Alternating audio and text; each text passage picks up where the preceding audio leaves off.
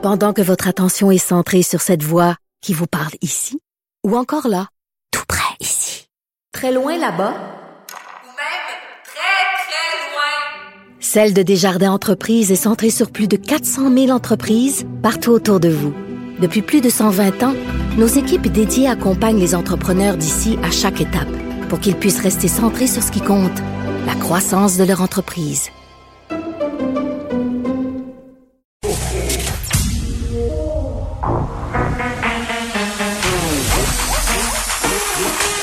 A une opinion sur tous les sujets. Pour elle, toutes les questions peuvent être posées. Geneviève Peterson. Cube Radio. Hey, salut, bienvenue à l'émission avec vous pour les deux prochaines heures et demie. C'est la première journée d'école à la maison.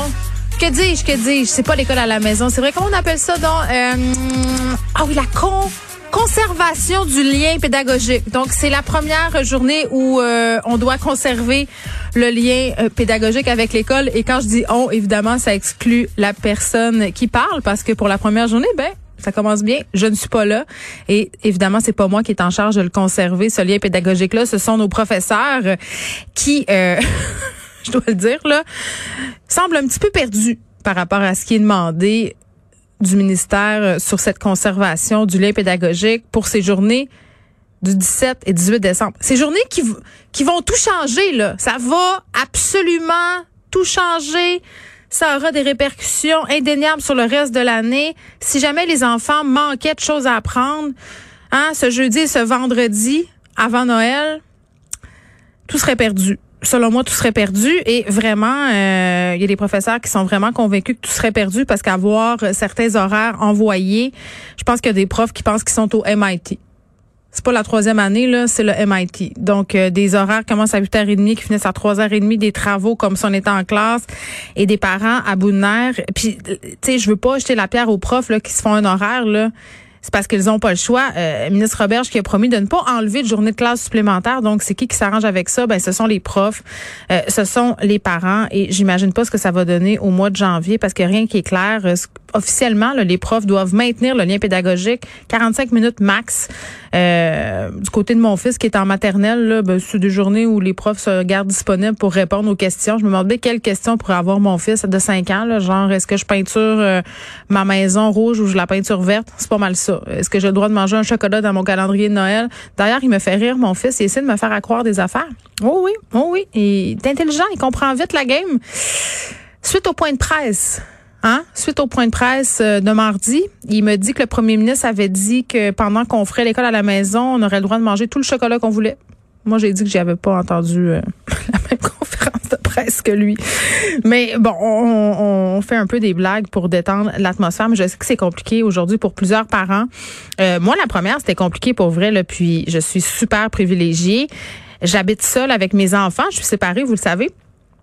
Mais j'ai une bonne entente avec le père euh, de mes deux plus jeunes. La plus vieille se garde tout seul. Donc, je suis allée lui domper en bon français les kids aujourd'hui pour qu'ils puissent gérer tout ça, les zooms, euh, les affaires. Donc, pour moi, ça se passe bien. Tu pas à, m'inquiéter de tout ça. Si ça se prolongeait, par exemple, ça pourrait devenir un peu problématique. Là, au printemps passé, euh, c'est ma fille qui a joué à mère pendant deux mois. C'était assez complexe, merci. Mais plusieurs commentaires sur ma page euh, Facebook à propos de cette première journée d'école à la maison. Euh, des profs qui ont donné ça assez mollo, là, une heure de Zoom, de la discussion des activités de Noël. Ça, je pense que les parents étaient assez contents en général. Mais c'est compliqué pour les parents qui sont en télétravail puis qui ont des ados et des enfants. Là, tu as plein de rencontres team, tu as euh, des horaires à respecter, tu pas toujours des ordis familiaux disponibles en même temps chapeau aux employeurs, honnêtement, parce que en majorité, ce que j'ai pu lire, c'est que les employeurs se sont montrés super compréhensifs par rapport à ces deux journées-là qui s'annoncent. Euh, des, des, des, employeurs aussi euh, qui ont dit à leurs employés, écoutez, là, si vous voulez prendre congé, euh, vous pouvez, mais il y a une lectrice qui a apporté un point que je trouvais super intéressant puis qu'on a oublié par rapport, je pense, à ces journées d'enseignement à distance, c'est les enfants des travailleurs essentiels. Ces enfants-là, c'était le fils ou la fille d'une infirmière, d'un médecin, d'une préposée aux bénéficiaires, ben tu t'en vas au service de garde d'urgence et dans ces services de garde là, ben il y en a pas d'enseignement en distance. Les services de garde ne branchent pas les enfants à leur formation en ligne. Donc, ta mère est infirmière, just too bad, tu n'auras pas accès à ton enseignement comme le reste de ta classe aujourd'hui. Tu vas faire des jeux dans un petit coin isolé de ton local, puis c'est vraiment pas un blanc pour les services de garde. Là. Les éducatrices, ils prennent pas ces décisions-là. Elles n'ont pas les moyens de brancher les enfants. Donc toutes sortes d'incongruités euh, comme ça. J'ai l'impression qu'on qu'on va continuer euh, à voir un peu de choses loufoques par rapport à cet enseignant, à cet enseignement. Pardon, on essaie de pas se décourager. C'est sûr qu'on critique, mais en même temps, on est tous et toutes dans le même bateau. Les profs font leur possible, les parents font leur possible. Et je peux vous dire, là, c'est une bonne chose que le premier ministre a décidé de pas fermer la SAQ. Parce que va avoir besoin peut-être d'un petit remontant, voire même de plusieurs d'ici au 11 janvier. Euh, euh, faisons un petit bilan des décès aujourd'hui et des nouveaux cas. 22 malheureusement nouveaux décès, c'est quand même très très élevé. Un décès c'est un décès de trop, mais tout de même ça baisse pas. Euh, 1855 euh, nouveaux cas ça continue aussi de monter. On se tient autour de la barre euh, des 2000. Ça, c'est assez préoccupant et on parle de plus en plus de délestage. Euh, le système de santé qui est mis à mal. Et tu sais, quand on parle de délestage, là, ça veut dire que, eh bien, on fait pas certaines opérations, certains tests dans les différents hôpitaux de la province et ça demeure assez abstrait.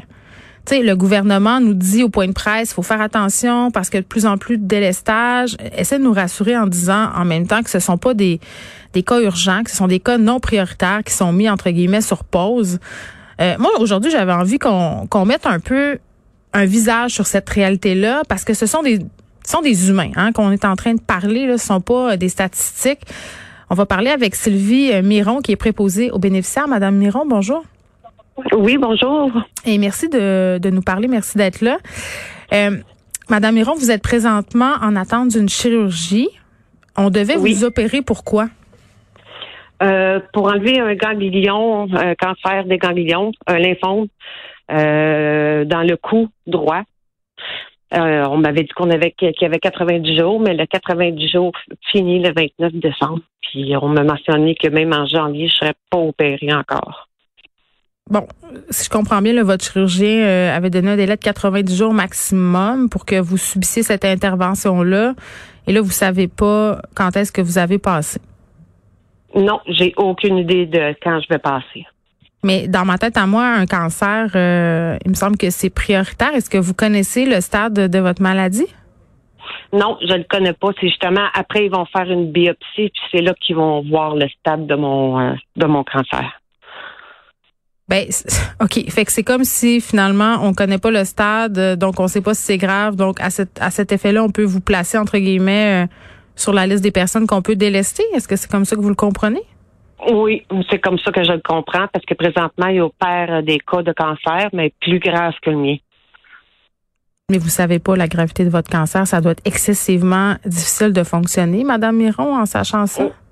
Oui, oui, oui, c'est très, très, très stressant. C'est stressant pour moi, pour ma famille au complet. là, C'est vraiment stressant.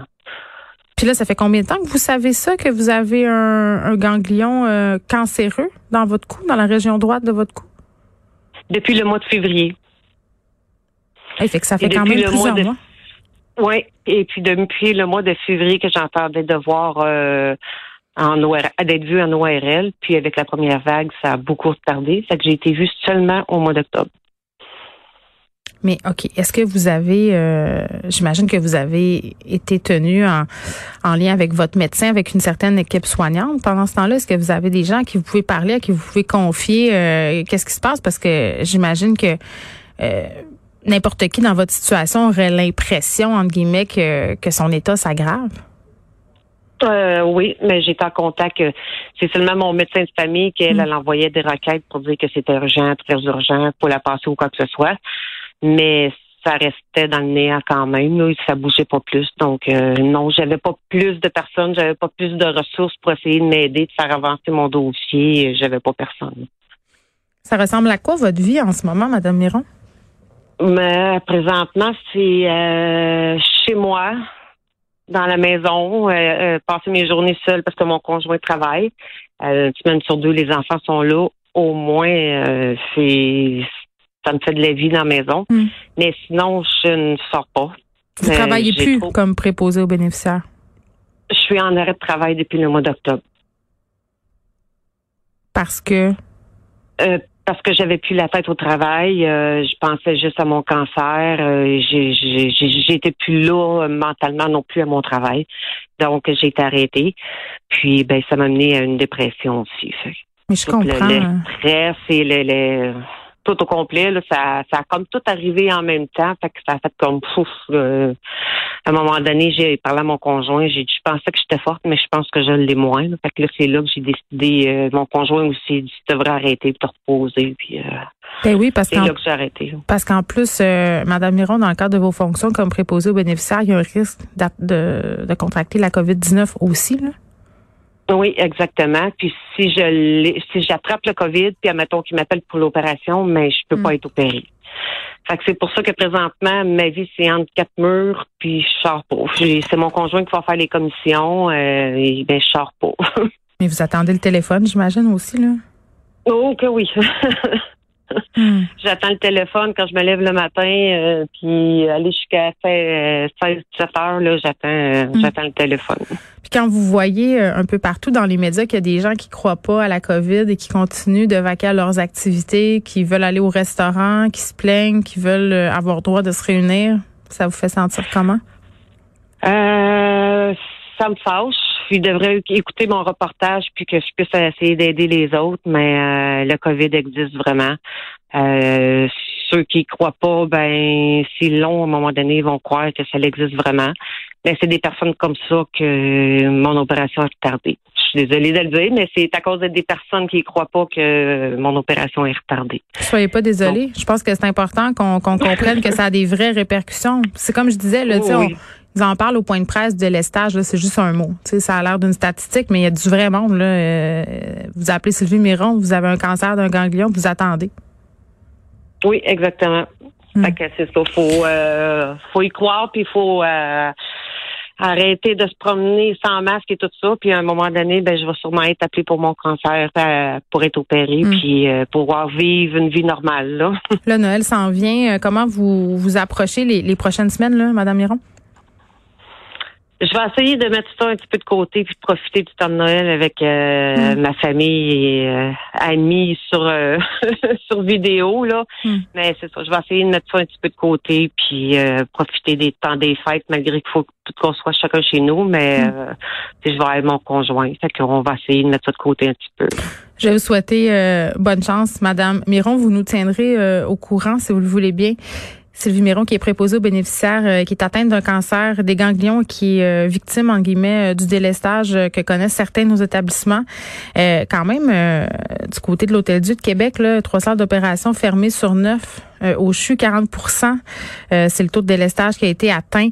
800 chirurgies sont annulées ou reportées chaque semaine. Et on parle d'êtres humains, on parle de gens, des gens qui ont des vies, qui ont des familles, qui ont des enfants. Fait que toutes les taouins, là, toutes les épais, les épaisses qui suivent pas les consignes, ça donne ça. Ça donne des histoires comme celle qu'on vient d'entendre, comme celle de Sylvie Miron qui doit attendre chez eux que le téléphone sonne pendant que sa maladie progresse peut-être. Elle a aucune idée, elle sait pas. Imaginez-vous là l'angoisse qu'elle doit traverser, puis elle n'est pas toute seule dans sa situation. Des témoignages comme ceux-là, il y en a. Euh, ça donne aussi un système qui doit se priver d'une préposée aux bénéficiaires. De plus, on en manque de préposés aux bénéficiaires. Elle peut plus l'exercer son métier, Madame Miron, puis on la comprend là. Ce serait le fun qu'on pense à ça, tu sais, qu'on pense un peu à ça, à Sylvie Miron et à toutes les autres. Tu sais, quand la tentation de faire des soupers clandestins nous pogne là, pensez à Sylvie Miron.